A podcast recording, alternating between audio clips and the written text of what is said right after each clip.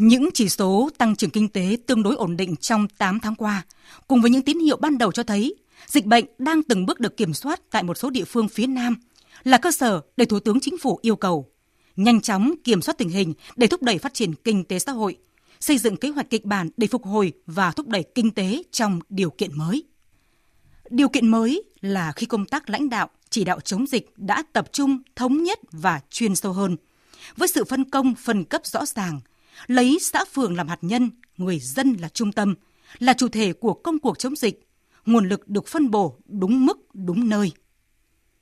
Điều kiện mới là nhiều địa phương đã bắt đầu kiểm soát được dịch bệnh. Ngay cả giữa tâm dịch thành phố Hồ Chí Minh, những vùng xanh, vùng an toàn như quận 7, huyện Củ Chi cũng đã được xác lập là tín hiệu lạc quan để đầu tàu kinh tế đất nước nghĩ đến một kế hoạch phục hồi sau khi dịch đi qua. Điều kiện mới là khi tinh thần của việc chống dịch đã thay đổi, từ quyết tâm chiến thắng bằng mọi giá đến chấp nhận không thể dập tắt hoàn toàn, mà chỉ có thể sống chung với dịch bệnh. Thủ tướng Phạm Minh Chính tại phiên họp chính phủ hôm thứ Hai, mùng 6 tháng 9 đã khẳng định không thể cứ giãn cách xã hội mãi mà cần phải thích nghi an toàn với dịch bệnh. Từ thành phố Hồ Chí Minh, Bí thư Thành ủy Nguyễn Văn Nên cũng cho rằng không thể tiếp tục giãn cách triệt để mãi, cũng như không thể quét sạch F0, mà thay vào đó sẽ phải mở dần, sống trong điều kiện bình thường mới, điều kiện có dịch. Và không chỉ nói xuông, lãnh đạo thành phố Hồ Chí Minh đã đang tích cực chuẩn bị kịch bản từng bước mở cửa kinh tế sau ngày 15 tháng 9. Với việc gần 300 công dân Việt Nam tiêm đủ hai liều vaccine từ Nhật Bản đáp xuống sân bay Vân Đồn hôm 4 tháng 9 trên một chuyến bay thương mại đã hiện thực hóa chính sách hộ chiếu vaccine, nối lại Việt Nam với thế giới, thay vì chỉ có các chuyến bay giải cứu giới hạn như trước đây.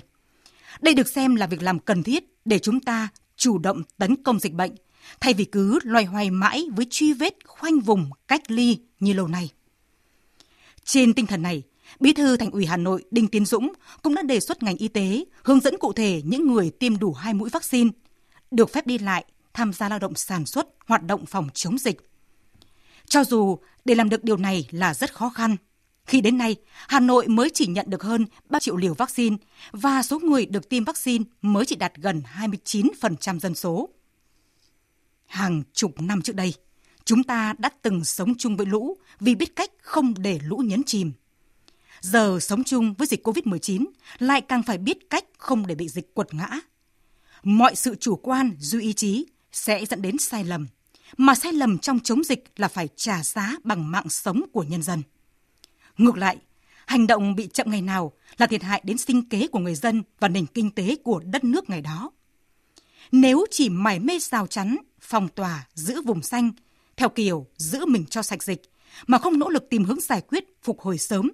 thì những hệ lụy cho hoạt động của doanh nghiệp, tài chính ngân hàng, lao động việc làm và ổn định xã hội là không thể lường hết được. Cần tiếp tục tập trung nguồn lực, linh hoạt các biện pháp phòng chống dịch hiệu quả. Trên cơ sở, từng bước sử dụng hợp lý hàng trăm nghìn lao động trẻ được chữa khỏi bệnh hoặc đã được bảo vệ bởi hai mũi vaccine sẽ làm sống lại các khu công nghiệp, khu kinh tế, đạt mục tiêu cao nhất của công cuộc chống dịch là an dân.